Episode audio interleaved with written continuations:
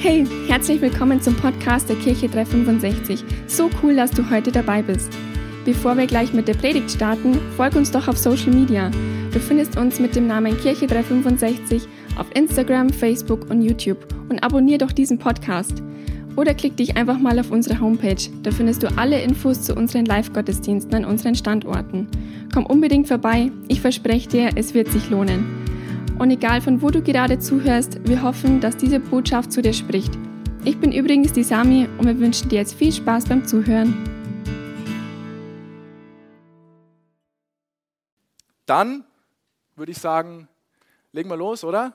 Und deswegen auch nochmal an dich als Podcast-Hörer an dieser Stelle herzlich willkommen. Schön, dass du mit uns dabei bist online. Mein Name ist übrigens Manuel Berger. Ich bin der Pastor hier in der Kirche 365 in München, beziehungsweise im neuesten Startup der Kirche 365 in München. Wir sind eine Kirche an verschiedenen, an mehreren Standorten. Und äh, ich bin verheiratet mit meiner Frau Sarah, die ist drüben in unserem Kindergottesdienst. Bin glücklich verheiratet und ich hoffe, wenn ihr sie nachher sprecht, dass sie das Gleiche sagt, wenn ihr sie fragt. Das äh, wäre gut, wenn, das so ist. Aber zumindest was mich betrifft, bin ich glücklich verheiratet.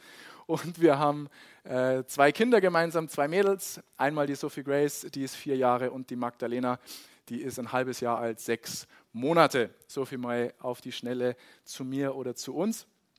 Und Falls du die letzten beiden Wochen hier vor Ort warst oder falls du unseren Podcast Kirche 365 München, hast du dir wahrscheinlich schon gedacht, ganz aktiv mitverfolgst oder falls du einfach nur wie Sherlock Holmes das Infoblatt ein bisschen genauer angeschaut hast, dann hast du mitbekommen, dass wir uns aktuell in einer kleinen Predigtserie befinden, die den sagenumworbenen, epischen, unvergleichlichen Titel hat, der aus einem Wort besteht und zwar echt. Echt? Echt. Oder ich könnte auch sagen, weil wir als Familie jetzt letzte Woche ein paar Tage äh, am Bodensee Urlaub äh, gemacht haben und dann aus Versehen über die Schweiz zurückgefahren sind. Hups, könnte ich auch sagen, echt. Echt oder echt. Also echt oder echt, je nachdem, wie du es nennen möchtest. Oder really, wie auch immer, ganz egal. Äh, das ist der Titel unserer, unserer Predigtserie. Und wir haben uns in Teil 1 und in Teil 2, also die letzten beiden Wochen, haben wir uns schon mit zwei, zwei von drei Schritten zu echtem Leben. Zwei von drei Schritte zu echtem Leben haben wir uns schon angeschaut. Und wir haben uns zum Beispiel in Teil 1, um uns das nochmal so ein bisschen in Erinnerung zu rufen, haben wir uns die Frage gestellt, hm, was ist denn überhaupt echtes Leben? Was ist überhaupt echtes Leben? Was steckt eigentlich dahinter? Was bedeutet das, wenn man irgendwie sagt, ja, echtes Leben, irgendwie, mein Leben fühlt sich auch echt an, also ich fühle mich jetzt nicht tot, aber was ist was soll dieses echte Leben sein? Und haben uns da ja einfach auch die Frage gestellt, jetzt wo ich weiß nach dem Teil 1, was echtes Leben ist, was das für mich bedeutet, will ich wirklich dieses echte Leben haben? Also will ich wirklich echt sein? Will ich wirklich echt werden? Will ich wirklich echtes Leben haben, nachdem ich weiß, was das für mich bedeutet? Oder eigentlich dann doch nicht und bin eigentlich ganz zufrieden, so wie es aktuell ist. Das mal als kleine kurze Zusammenfassung von, von Teil 1. Und letzte Woche in Teil 2 haben wir uns die Frage gestellt, wenn ich, wenn ich diesen Satz, will ich echtes Leben, will ich wirklich echt sein, wenn ich das für mich mit Ja beantwortet habe, wie kann ich dann echt werden? Wie kann ich dann echt werden? Also wir haben uns sozusagen von Schritt 1 echt werden wollen, zu Schritt 2 vorgearbeitet, echt werden. Und heute im letzten Teil unserer kleinen Predigtserie werden wir uns miteinander anschauen, wie können wir denn echt bleiben. Also echt werden wollen, echt werden, echt bleiben. Wie bleiben wir echt? Wie können wir echtes Leben behalten? Und mein Titel für dich, wenn du mitschreibst, und ich hoffe sehr, du schreibst mit, weil wer schreibt, der bleibt, bekanntlich, habe ich mir sagen lassen. Mein Titel lautet Gott zuerst. Gott zuerst zuerst. Also echt Teil 3, Gott zuerst. Und du merkst es vielleicht schon ein Stück weit am Titel, weil wenn wir echt bleiben wollen, ja, wenn wir echtes Leben behalten wollen, wie ich gerade schon so kurz angeteasert habe, dann ist es wichtig, dann ist es sogar essentiell, dass wir die Prioritäten in unserem Leben richtig gesetzt haben. Dass die Prioritäten in unserem Leben in der richtigen Ordnung sind. Weil wenn Gott in deinem, in meinem, in unserem Leben an erster Stelle ist, dann sind alle anderen Bereiche unseres Lebens in Ordnung. Oder sie kommen in Ordnung. Oder ich könnte auch sagen, dann, dann erfahre ich in den verschiedenen Bereichen meines Lebens mehr und mehr und mehr dieses echte Leben, von dem wir die letzten zwei Wochen schon so ein Stück weit gesprochen haben. Wenn Gott aber nicht an erster Stelle in unserem Leben ist, dann ist auch unser Leben nicht in Ordnung. Und das merken wir vielleicht nicht immer gleich, aber Stück für Stück für Stück gerät unser Leben außer Kontrolle. Und ich will nicht schwarz malen, aber vielleicht ist es nicht unser ganzes Leben, vielleicht ist es nur ein bestimmter Bereich unseres Lebens, der Stück für Stück für Stück außer Kontrolle gerät und wo wir einfach echtes Leben nicht haben oder verloren haben oder verlieren. Und es kann egal welcher Bereich unseres Lebens sein. Das kann zum Beispiel sein in der Ehe das kann sein mit den Kindern, das kann sein äh, mit der Familie, Schwiegereltern, das kann sein, dass es mit den eigenen Eltern irgendwas gibt, kann bei den Freunden sein, kann im Job irgendwas sein, kann mit dem Körper was sein, Gesundheit, kann mit den Finanzen was sein und so. Also es gibt alle Facetten, wo das so sein kann. Also es geht heute praktisch um die richtige Priorität in unserem Leben. Gott zuerst und was das für dich und für mich und für uns letztendlich ganz persönlich bedeutet. Und da geht es eigentlich im Kern um ein biblisches Prinzip. Und ich weiß, wir haben in Teil 1 unserer Predigtserie auch ein biblisches Prinzip uns angeschaut. Heute schauen wir uns ein anderes biblisches Prinzip an, weil die Bibel ist voller Prinzipien. Gott hat uns ganz viele Prinzipien in seinem Wort gegeben. Ich könnte auch sagen, ein göttliches Prinzip. Und bevor ich in die erste Bibelstelle mit dir, mit euch gemeinsam reinspringe, möchte ich nochmal am Anfang etwas ganz klar und deutlich sagen oder ganz klar und deutlich bewusst machen. Und zwar, es geht bei diesem Prinzip, was wir uns heute anschauen und auch bei den Bibelstellen, die wir miteinander uns anschauen, geht es nicht um das, was du als erstes denkst, wenn du diese Bibelstellen gleich liest oder hörst. Okay, ist mir ganz wichtig zu sagen. Es geht nicht um das, was du als erstes denkst. Und, woher, und jetzt sagst du, ja, du weißt ja gar nicht, was ich denke. Doch, ich weiß genau, was du denkst, wenn du das gleich liest und hörst, was ich sagen werde. Aber es geht nicht um das, was du gleich denkst, um was es geht, sondern es geht um unser Innerstes. Es geht dabei um unser Herz, um den Mittelpunkt unseres Lebens, unser, unseres Seins, könnte ich mal sagen. Okay, und es ist mir ganz wichtig zu sagen, warum wenn wir uns das nicht bewusst machen, dass es dabei um unser Innerstes geht, dann werden wir die Offenbarung verpassen, die Gott heute dir ganz persönlich oder uns geben möchte. Und wir werden vor allem nicht verstehen können, was das bitteschön mit echtem Leben zu tun haben soll, womit wir uns heute befassen. Alright? Alles gut? Dann fasten your seatbelts.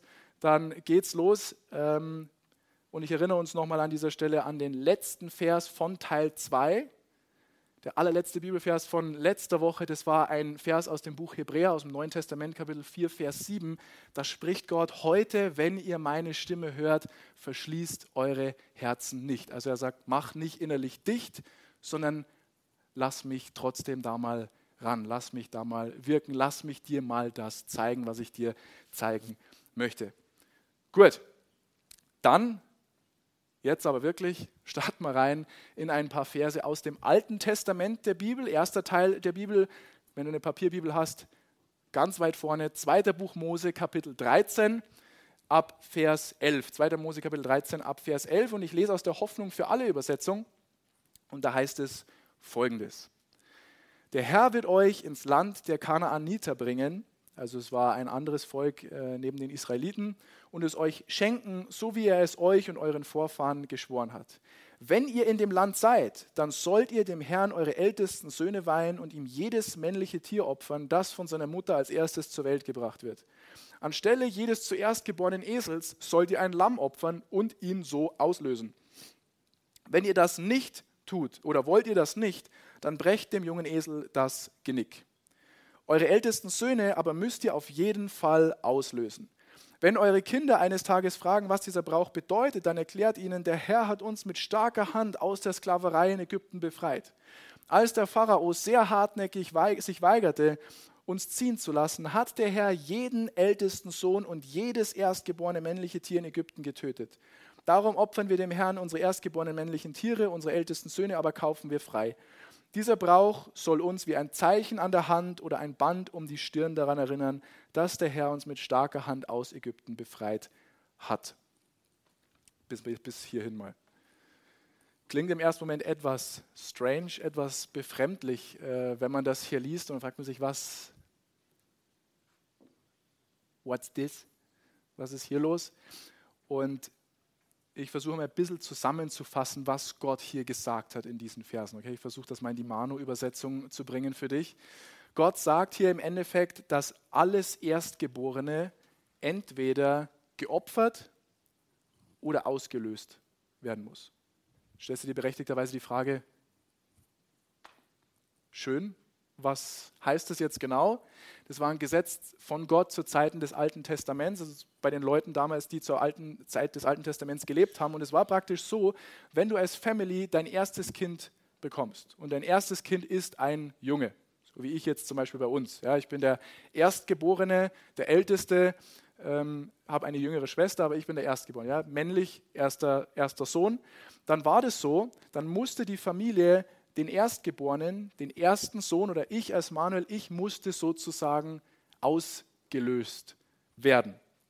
Ja, wie kann ich mir das jetzt ganz praktisch vorstellen? Das war so, dass dann anstelle von mir ein reines Tier Gott geopfert werden musste. Und es gab damals reine Tiere und unreine Tiere und anstelle von mir als Erstgeborenem wurde dann ein reines Tier geschlachtet und Gott geopfert. Muss man heute Gott sei Dank nicht mehr machen, aber damals war es so. Und die Leute damals haben auch ganz viel von Landwirtschaft gelebt. Ja, sie haben viele Tiere gehabt, sie haben reine Tiere gehabt und unreine Tiere. Wenn jetzt zum Beispiel eins deiner reinen Tiere, und ein reines Tier zum Beispiel war ein Schaf, ein, ein, Lamm, ein Schaf war ein reines Tier. Wenn jetzt eins deiner reinen Tiere den ersten Nachwuchs bekommt, also wenn das Schaf das erste Lämmchen wirft, dann sagt Gott, dieses erste Lämmchen gehört mir. Das erste gehört mir. Das erste ist meins und zwar immer.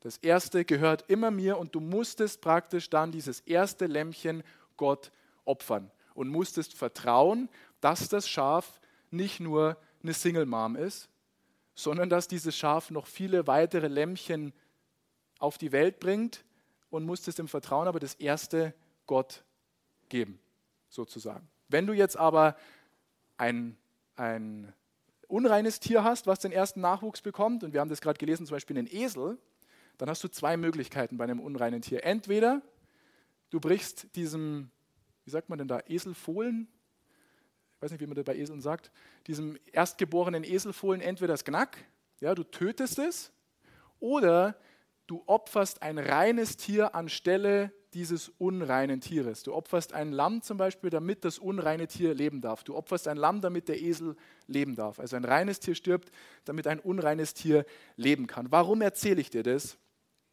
Weil du, weil ich, weil wir alle unrein geboren sind. Letzte Woche haben wir darüber gesprochen, dass wir alle mit einem Minus geboren sind. Wir als Menschen sind nicht perfekt. Auch wenn wir manchmal so tun, als ob und auch wenn es manchmal zwischendrin gut läuft, aber wir haben alle unsere Fehler. Wir sind unrein. Wir haben alle schon mal Mist gebaut. Wir haben alle schon mal gesündigt, sagt die Bibel darüber, was nichts anderes bedeutet wie wir haben mal das Ziel verfehlt. Wir wollten es gut machen und haben mal das Ziel verfehlt.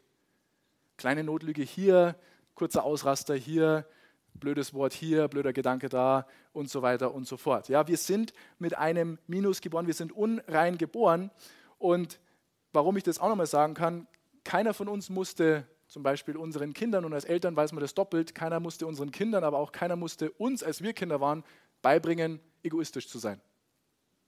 Eins der ersten Worte, die Kinder sagen, ist meins.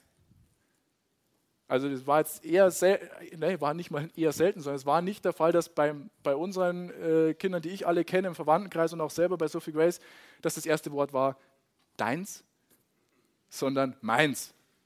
Ja, wir sind egoistisch äh, veranlagt, geboren oder keiner musste uns beibringen, wie man lügt, sondern man musste uns beibringen, wie man denn die Wahrheit sagt. Oder keiner musste uns beibringen, den Eltern zu widersprechen. Das wissen die von ganz alleine. Das wussten wir auch von ganz alleine. Oder keiner musste uns irgendwie beibringen, was es ist, ungehorsam zu sein.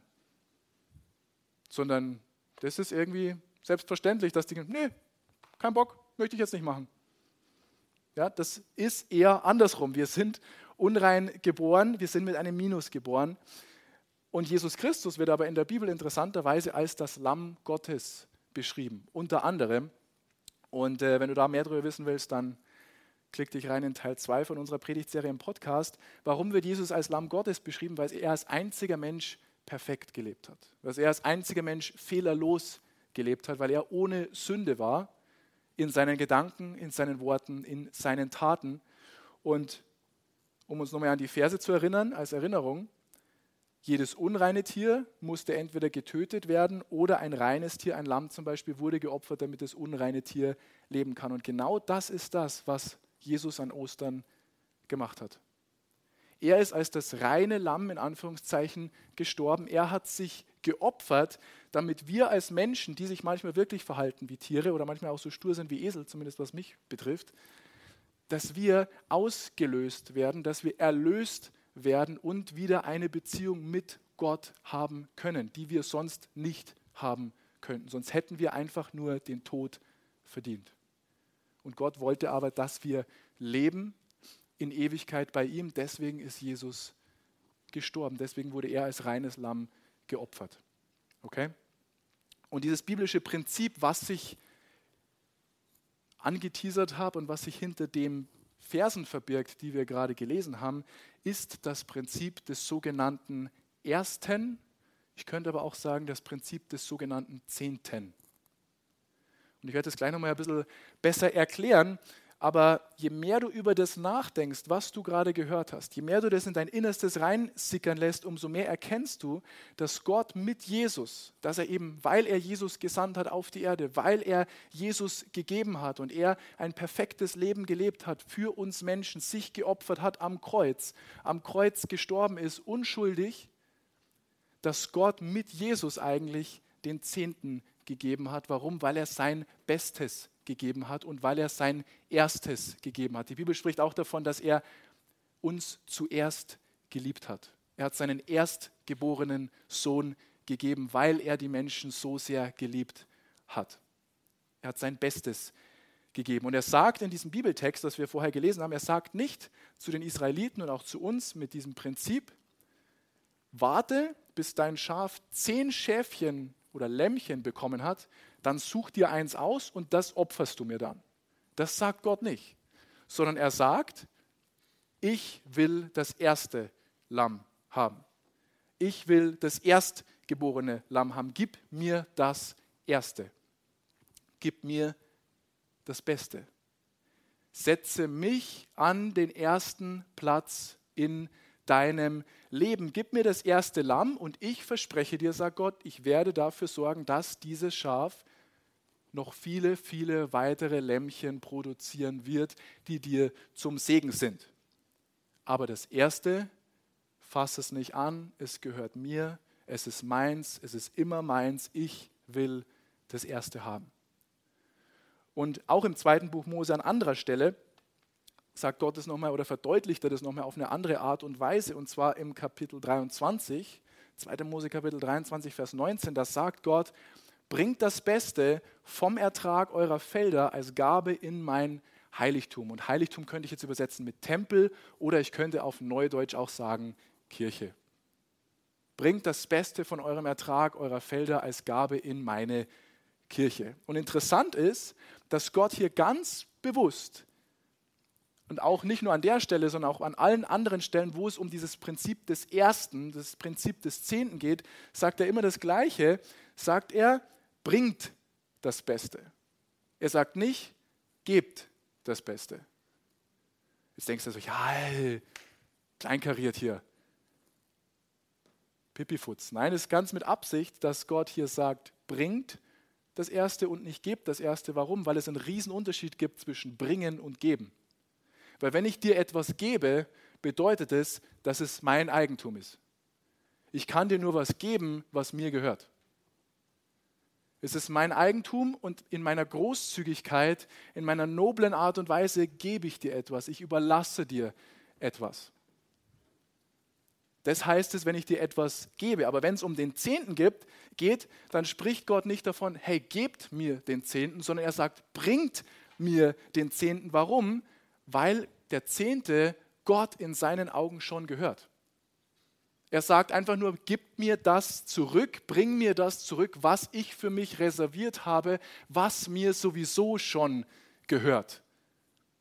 Und mal, um uns ein, ein kleines Beispiel dazu zu geben, ähm, das ist wie wenn, wenn jemand von uns mir sein Auto für ein Wochenende leiht. Wer hat einen Autoschlüssel da? Wer leiht mir kurz seinen Autoschlüssel? Fabi? Okay. Sehr gut, danke. Ja, nehme ich. Ähm Na, wenn mir jetzt der Fabi sein Auto leiht fürs Wochenende und dann sehen wir uns nach dem Wochenende wieder. Das ist wie wenn ich dann zum Fabi komme und ich komme ganz emotional und ich komme ganz demütig und ich, ich tue noch ganz geistlich und ganz fromm und sage, Fabi, ich habe hab das Wochenende viel gebetet, ich habe auch ähm, gefastet und es ist mir wirklich nicht leicht gefallen. Und es ist echt eine schwere Entscheidung für mich. Vielleicht siehst du es mir auch an. Aber ich will einfach nur, dass du weißt, ich will dir diesen Schlüssel geben. Da würdest du, genauso wie er mich jetzt anschaut, dir einfach nur denken, was hängt bei dir eigentlich schief? Also es würde uns wahrscheinlich jetzt in unserer Situation, wenn es uns so geht, emotional wenig tangieren, sagen wir es mal so. Du wirst einfach nur denken, was bist du denn für ein Vogel? Komm mal auf dein Leben klar, so es ist mein Auto, was ist eigentlich dein Problem? Was musst du jetzt da beten und fasten? Das ist mein Auto, also gib mir gefälligst den Schlüssel wieder her. Und äh, by the way, ich überlege mir nochmal, ob ich dir das nochmal für ein Wochenende ausleihe, wenn du da so Faxen machst. Überspitzt gesagt geht es Gott genauso, wenn es um den Zehnten geht. Er sagt, der Zehnte ist meiner und da brauchst du gar nicht so zu tun, als wäre das jetzt ein Riesenopfer. Ja, gib's mir, bring's mir einfach zurück und gut ist. Also brauchen wir nicht jetzt hier ein, ein Riesenterz draus zu machen. Ich überspitze das jetzt. Ja, Gott ist lieber, als ich das bin. Aber das ist ungefähr so, dass wir ein Beispiel dafür haben. Ja, es geht beim Zehnten nicht ums Geben. Ich bin ganz großzügig, ich gebe Gott was, sondern Gott sagt, hey, bring es mir einfach zurück. Ich habe das für mich reserviert. Das ist meins. Das sind die 10 Prozent, die ich einfach möchte. Punkt. Sprüche 3, Vers 9. Ehre den Herrn mit dem, was du hast. Schenke ihm das Beste deiner Ernte. Oder auch das Erste deiner Ernte, könnte ich sagen. Dann wird er deine Vorratskammern füllen und deine Weinfässer überfließen lassen. Ich könnte auch übersetzen, dann wird er deine Konten füllen und dann wird er deine Speisekammer überfließen lassen oder deinen Kleiderschrank oder deine Garage, je nachdem, was du benutzt. Ja, das Erstgeborene, das Beste, das Erste, der Zehnte gehört Gott. Punkt. Und den sollen wir deswegen auch in sein Haus, in seinen Tempel, in seine Kirche bringen. Das heißt auch, unser Zehnter ist nicht dazu da, dass wir zum Beispiel damit unsere Fortbildungskosten bezahlen für irgendwelche theologischen Ausbildungen, unsere Bibelschulgebühr oder dass wir damit irgendwelche Seminare bezahlen oder christlichen Konferenzen oder sowas oder dass wir damit unsere Familie unterstützen oder dass wir damit in, dahin spenden oder dahin spenden oder den Missionar unterstützen oder das und das machen. Ähm, der Zehnte gehört voll und ganz, tutti completi in Gottes Vorratshaus und das ist die Kirche, da wo du dein geistliches Zuhause hast. Und das muss nicht die Kirche 365 sein, aber Gott hat für dich eine geistliche Heimat vorbereitet. Und wenn du sagst, hey, die Kirche 365 ist meine geistliche Heimat, dann gehört der Zehnte komplett hierher. Jetzt machen wir nochmal die Übung von ganz am Anfang und ihr lächelt mich einfach nur mal ganz kurz an. Okay? Okay. Manche wollen, manche wollen nicht. Ja, und ich sage damit nicht, du sollst deine Familie nicht unterstützen. Ich sage damit nicht, du sollst keine Freunde nicht unterstützen. Ich sage damit nicht, du sollst keine Missionare unterstützen. Ich sage nicht, du sollst irgendwie für die Ukraine spenden oder wo das mit die Flut im Ahrtal war, dass du da nicht spenden. Das kannst du alles machen. Ja, machen Sarah und ich auch, machen wir auch. Und ich, ich sage hier vorne nichts, was wir selber nicht leben, okay, weil dann bin ich nichts anderes als ein Heuchler. Aber der Zehnte, das Beste, das Erste gehört in das Vorratshaus und alles andere, was wir geben wollen, ist eine Gabe on top, ist 10 plus x. Geht darüber hinaus über den Zehnten. Und da ist die Bibel ganz, ganz, ganz eindeutig und ganz, ganz klar. Und dieses Prinzip, Gott eben an die erste Stelle zu setzen, ihn auf Platz 1 zu setzen, damit sein Segen freigesetzt werden kann, damit sein Segen fließen kann, damit echtes Leben wir auch behalten können in den verschiedenen Bereichen unseres Lebens, auch eben zum Beispiel, wenn wir jetzt heute uns das anschauen, im Bereich unserer Finanzen. Dieses Beispiel zieht sich durch die gesamte Bibel hindurch. Und ich könnte jetzt Beispiele um Beispiele um Beispiele dranhängen, mache ich jetzt aus Zeitgründen nicht, aber wenn es dich interessiert, können wir gerne drüber reden. Ähm, dann kann ich dir das gerne zeigen. Der Punkt, auf den ich heraus will, ist folgender wenn wir oder Gott will, dass wir ihn an die erste Stelle unseres Lebens packen, und zwar in jedem Bereich unseres Lebens. Warum? Weil Gott nicht zweiter sein kann. Gott kann nicht zweiter sein. Es geht nicht darum, dass er nicht zweiter sein will. Gott kann niemals auf Platz zwei stehen. Und das ist leider die Meinung von vielen Gläubigen, ja, Gott kann alles tun, Gott kann alles. Nein, Gott kann nicht alles. Eine Sache, die er zum Beispiel nicht kann, ist Zweiter sein. Gott kann und wird niemals Zweiter sein. Gott ist immer der Erste. Er ist immer der, der über allem steht. Er ist immer am, er gewinnt immer. Wenn du mit ihm eine Partie Golf spielst, dann wird er immer die perfekte, äh, den, den, den, perfekten äh, Lauf haben. Oder wenn du mit ihm Fußball spielst, der wird immer gewinnen. Oder Basketball oder egal, was du mit ihm spielst. Es macht keinen Spaß, mit Gott zu spielen, weil er gewinnt sowieso immer. Gott ist immer, immer, immer der Erste. Das heißt, wenn wir echtes Leben haben wollen, beziehungsweise wenn wir das behalten wollen, dann muss er den ersten Platz in unserem Leben haben und da gehören auch unsere Finanzen dazu. Weil die Bibel sagt an anderer Stelle auch, hey, da wo dein Schatz ist, da wo deine Kohle ist, da ist auch dein Herz. Da, wo dein Schatz ist, ist auch dein Herz. Heißt aber auch im Umkehrschluss, und das Gute ist, dass wir uns vorher angeschnallt haben, wenn nicht, dass es jetzt einen vom Stuhl haut, wenn Gott meinen Geldbeutel nicht hat, wenn Gott meinen Geldbeutel nicht hat, wenn ich ihm nicht mal den Zehnten bringe, von dem Gott gesagt hat, hey, der gehört mir, bring ihn mir einfach zurück, den er für sich reserviert hat, die ersten zehn Prozent meines Einkommens, wenn ich ihm nicht mal die bringe, dann habe ich echtes Leben in meinem Herzen verloren weil dann ist Gott in meinem Herzen nicht auf Platz 1 und dann ist Gott, Gott kann sich nicht da aufhalten, wo er nicht Erster ist, wo er nicht den ersten Platz hat. Das funktioniert nicht. Und ich habe uns mal, um uns das nochmal zu verdeutlichen, ich habe mal hier ähm, ein bisschen Geld mitgebracht. Ich habe mal hier 10 50er mitgebracht. Okay? 1, 2, 3, 4, 5, 6, 7, 8, 9, 10. Was ist jetzt der Zehnte? Der Zehnte ist nicht, selbst wenn ich sage, okay, 10% von 500 Euro sind 50 Euro.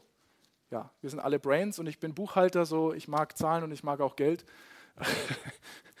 ähm, 50 Euro ist der richtige Betrag.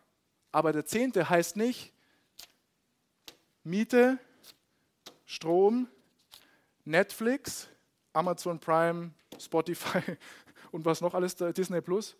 Äh, Lebensmittel, Auto, Haustier, Sparen, Urlaub, Reparatur und dann kriegt Gott noch seine 50 Euro. Der Zehnte heißt, ich bekomme meine 500 Euro und ich sage, Herr, das gehört dir, ich danke dir dafür, danke, dass du meine Finanzen segnest und dass ich dir vertrauen darf, dass ich mit 450 Euro mit 90 Prozent mehr erreichen werde, als ich alleine ohne deinen Segen gedacht habe, dass ich mit 500 Euro mit 100 Prozent erreichen kann. Das heißt es, den Zehnten Gott zu bringen. Und ich weiß auch aus eigener Erfahrung, dass es manchmal echt hart ist, sich an dieses Prinzip zu halten aber ich weiß auch, was für Segen und für Wunder wir schon erlebt haben, weil wir Gott treu waren in dem Bereich, wo wir das Geld wirklich gebraucht haben. Ich habe das in einer anderen Predigt vor Monaten schon mal erzählt und ich erzähle das nicht, um damit hausieren zu gehen. Ich sage das nur, damit dir die, äh, das, was aus dir rausplatzen möchte, wieder im Hals stecken bleibt. Ich habe schon in meinem Leben Monate gehabt, wo ich von 30 Euro leben musste. Mit allem. Und wo ich trotzdem Gott zuerst den Zehnten gegeben habe. Und da kannst du sicher sein, dass ich das Geld gut hätte gebrauchen können. Und wo ich Wunder erlebt habe, die kann ich dir nicht erklären, aber wo Gott sich immer dazugestellt hat. Aber Gott kann da nicht bleiben, wo wir ihn an zweite, dritte, vierte, fünfte oder was auch immer für eine Stelle setzen.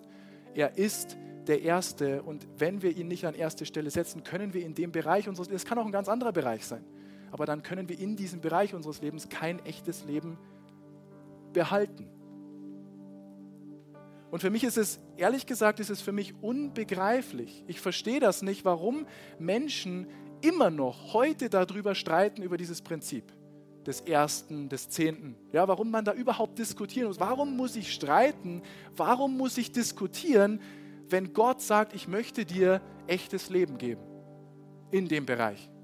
Warum, warum muss ich mich streiten, wenn Gott sagt, ich möchte dich segnen und ich möchte dich so viel segnen, dass du so viel Segen bekommst, dass du ihn nicht mal komplett auffangen kannst, dass du overwhelmed wirst, überflutet wirst von dem Guten, was ich dir geben möchte. Das, das werde ich nicht verstehen. Weil er sagt explizit im, ersten, im letzten Buch des Alten Testaments, im Buch Malachi, spaßeshalber beim italienischen Propheten, Maleaci, Kapitel 3, Vers 10 und 11 sagt er, ich, der Herr, der allmächtige Gott, ich fordere euch nun auf, bringt den zehnten Teil eurer Erträge in vollem Umfang zu meinem Tempel, in meine Kirche, damit in den Vorratsräumen kein Mangel herrscht. Und jetzt kommt es, stellt mich doch auf die Probe, ob ich meine Zusage halte. Es gibt nach meinem Wissen keine andere Stelle in der Bibel, wo Gott dir explizit sagt, teste mich aus. Lass uns spielen, sagt Gott. Komm, probier's und wenn es nicht funktioniert, gut ist. Denn ich verspreche euch, dass ich die Schleusen des Himmels wieder öffne. Und dieses Wort Schleusen des Himmels gibt es an einer anderen Stelle in der Bibel auch. Und zwar, als sich die Schleusen des Himmels öffnen, wo Noah die Arche gebaut hat, wo die Sinnflut gekommen ist und die ganze Erde überflutet hat. So viel Segen will ich dir geben, sagt Gott, dass du ihn gar nicht mehr aufnehmen kannst. Ich lasse nicht mehr zu, dass Heuschreckenschwärme eure Felder und Weinberge kahl fressen und euch die Ernte verderben. Das ist wie, wie wenn du, früher haben wir gerne um Mitternacht mit Freunden, äh, gut, da hatten wir dann manchmal schon einen im Tee, aber da haben wir dann gerne den Home-Shopping-Kanal angeschaut und uns amüsiert. Aber es, es, war dann für mich wie so ein Bild von einem Home-Shopping-Kanal, wo, wo dann der Moderator sagt, wenn Sie jetzt anrufen und dieses Messerset bestellen, bekommen Sie noch diese Saftpresse und diesen Fleischwolf und diese Küchenmaschine gratis dazu. Schlagen Sie jetzt zu. So ungefähr ist es für mich in meinem Kopf, dieses Bild. Sie rufen Sie jetzt an und Sie kriegen das und das noch und das noch und das noch. Und alles kostenlos zu Ihnen nach Hause. Es ist gleich da. Bam, bam, bam, bam. Gott will uns echtes Leben geben. Er will uns beschenken. Er will uns Gutes tun. Aber er will vor allem auch, dass wir dieses echte Leben behalten. Dass wir es behalten. Und dieser letzte Vers, ich lasse nicht mehr zu, dass Heuschreckenschwärme eure Felder und Weinberge kahl fressen und euch die Ernten verderben. Damit sagt Gott, hey, ich möchte deine Finanzen beschützen. Ich möchte auch deine Besitztümer beschützen. Ich möchte nicht, dass du permanent in eine Situation kommst, wo plötzlich wieder irgendwas kaputt geht, wo du wieder was Neues anschaffen musst, was du nicht dann aus Garantie bekommst, sondern wo du draufzahlen musst, wo permanent irgendwelche unerwarteten Ausgaben kommen, sondern ich möchte das beschützen. Ich möchte dafür sorgen, dass der Feind, dass der Fresser, dass der Zerstörer, der Teufel, der Gegenspieler Gottes, dass er nicht mehr die ganze Zeit dir auf die Nüsse gehen kann und dass du einfach deinen Besitz gut haben kannst und dass es sich vermehrt und du nicht immer die Waage hast und immer ausgleichen musst und auffüllen musst, sondern ich möchte einfach schütten, schütten, schütten, schütten, dass es sich vermehren kann. Gott zuerst. Dafür müssen wir ihn aber auch in dem Bereich an die erste Stelle setzen. Und ich predige die Botschaft heute nicht, und ich habe es vorher schon kurz, ich sage das nicht, um dich zu manipulieren. Ich sage das nicht, weil ich dein Geld möchte, weil wir als Kirche dein Geld brauchen. Gott kümmert sich um seine Kirche, auch wenn du dieses Prinzip nicht für dich annehmen möchtest. Aber ich habe für mich erlebt, was es für ein Segen ist. Und ich habe erlebt, was es bedeutet, echtes Leben auch im Bereich unserer Finanzen zu haben und auch zu behalten. Und ich wünsche mir von Herzen, dass du das auch für dich erlebst. Deswegen müssen wir darüber sprechen, auch wenn wir Deutschen der Meinung sind, über Geld spricht man nicht. Oh, Gott hat am meisten, Jesus hat am meisten über Geld gesprochen. Guess what? Lies mal die Bibel.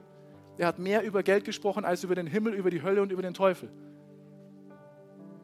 Warum? Weil er weiß, für uns ist Geld so ein riesengroßes Thema und für Gott nicht. Für Gott nicht.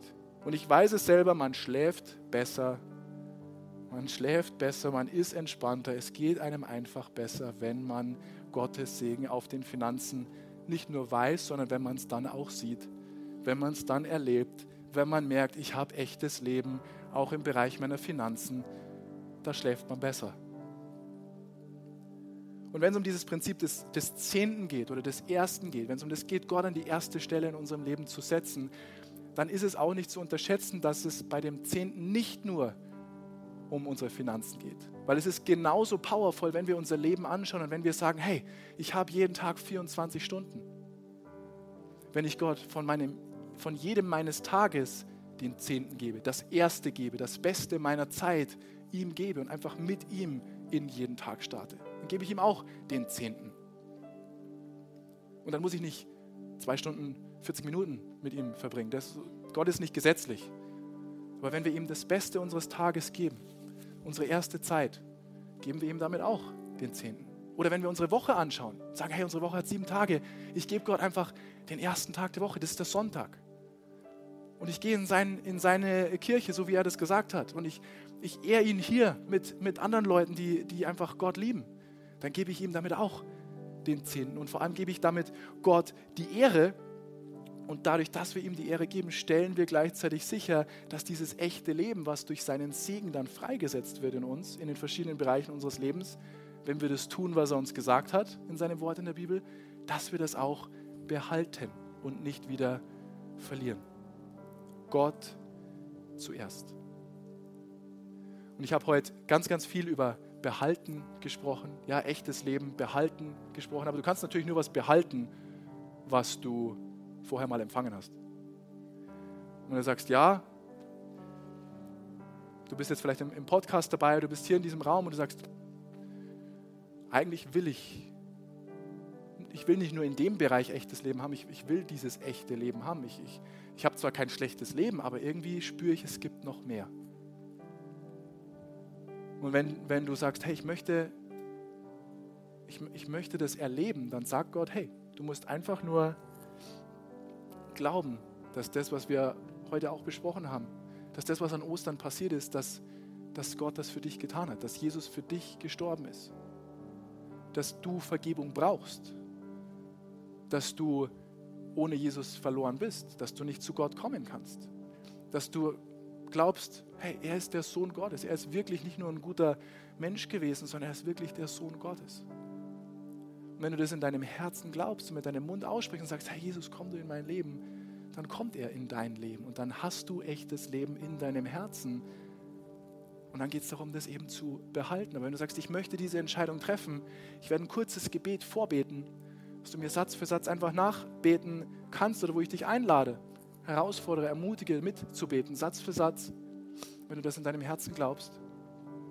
Und jeder andere aus der Kirche 365, der dieses Gebet schon mal gebetet hat, wenn du weißt, Herr Jesus ist mein und der Erlöser, ich habe ihn schon in mein Leben eingeladen, der betet zu deiner Unterstützung mit, weil wir auch in dieser Entscheidung natürlich voll hinter dir stehen und immer für dich sind. Himmlischer Vater, ich danke dir, dass du mich liebst. Danke, Jesus, dass du für mich gestorben bist. Und ich habe erkannt, dass ich ein Sünder bin. Ich bitte dich um die Vergebung meiner Schuld. Und ich bitte dich, komm du jetzt in mein Leben. Sei du von jetzt an mein Herr und Erlöser. Ich will für dich leben. Zeig mir dein echtes Leben.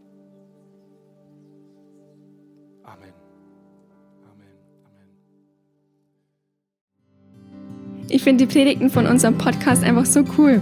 Ich bin mir sicher, du hast von dieser Botschaft sicher viel mitgenommen. Wir freuen uns übrigens immer von dir zu hören. Egal, ob du irgendwelche Fragen hast oder was Cooles mit Gott erlebt hast, schreib uns doch einfach eine E-Mail an office.kirche-365.de. Oder wenn du sagst, hey, ich möchte die Kirche 365 gern auch finanziell unterstützen, klick dich auf unsere Homepage, da findest du alle Details, die du brauchst. Vielen Dank auch dafür.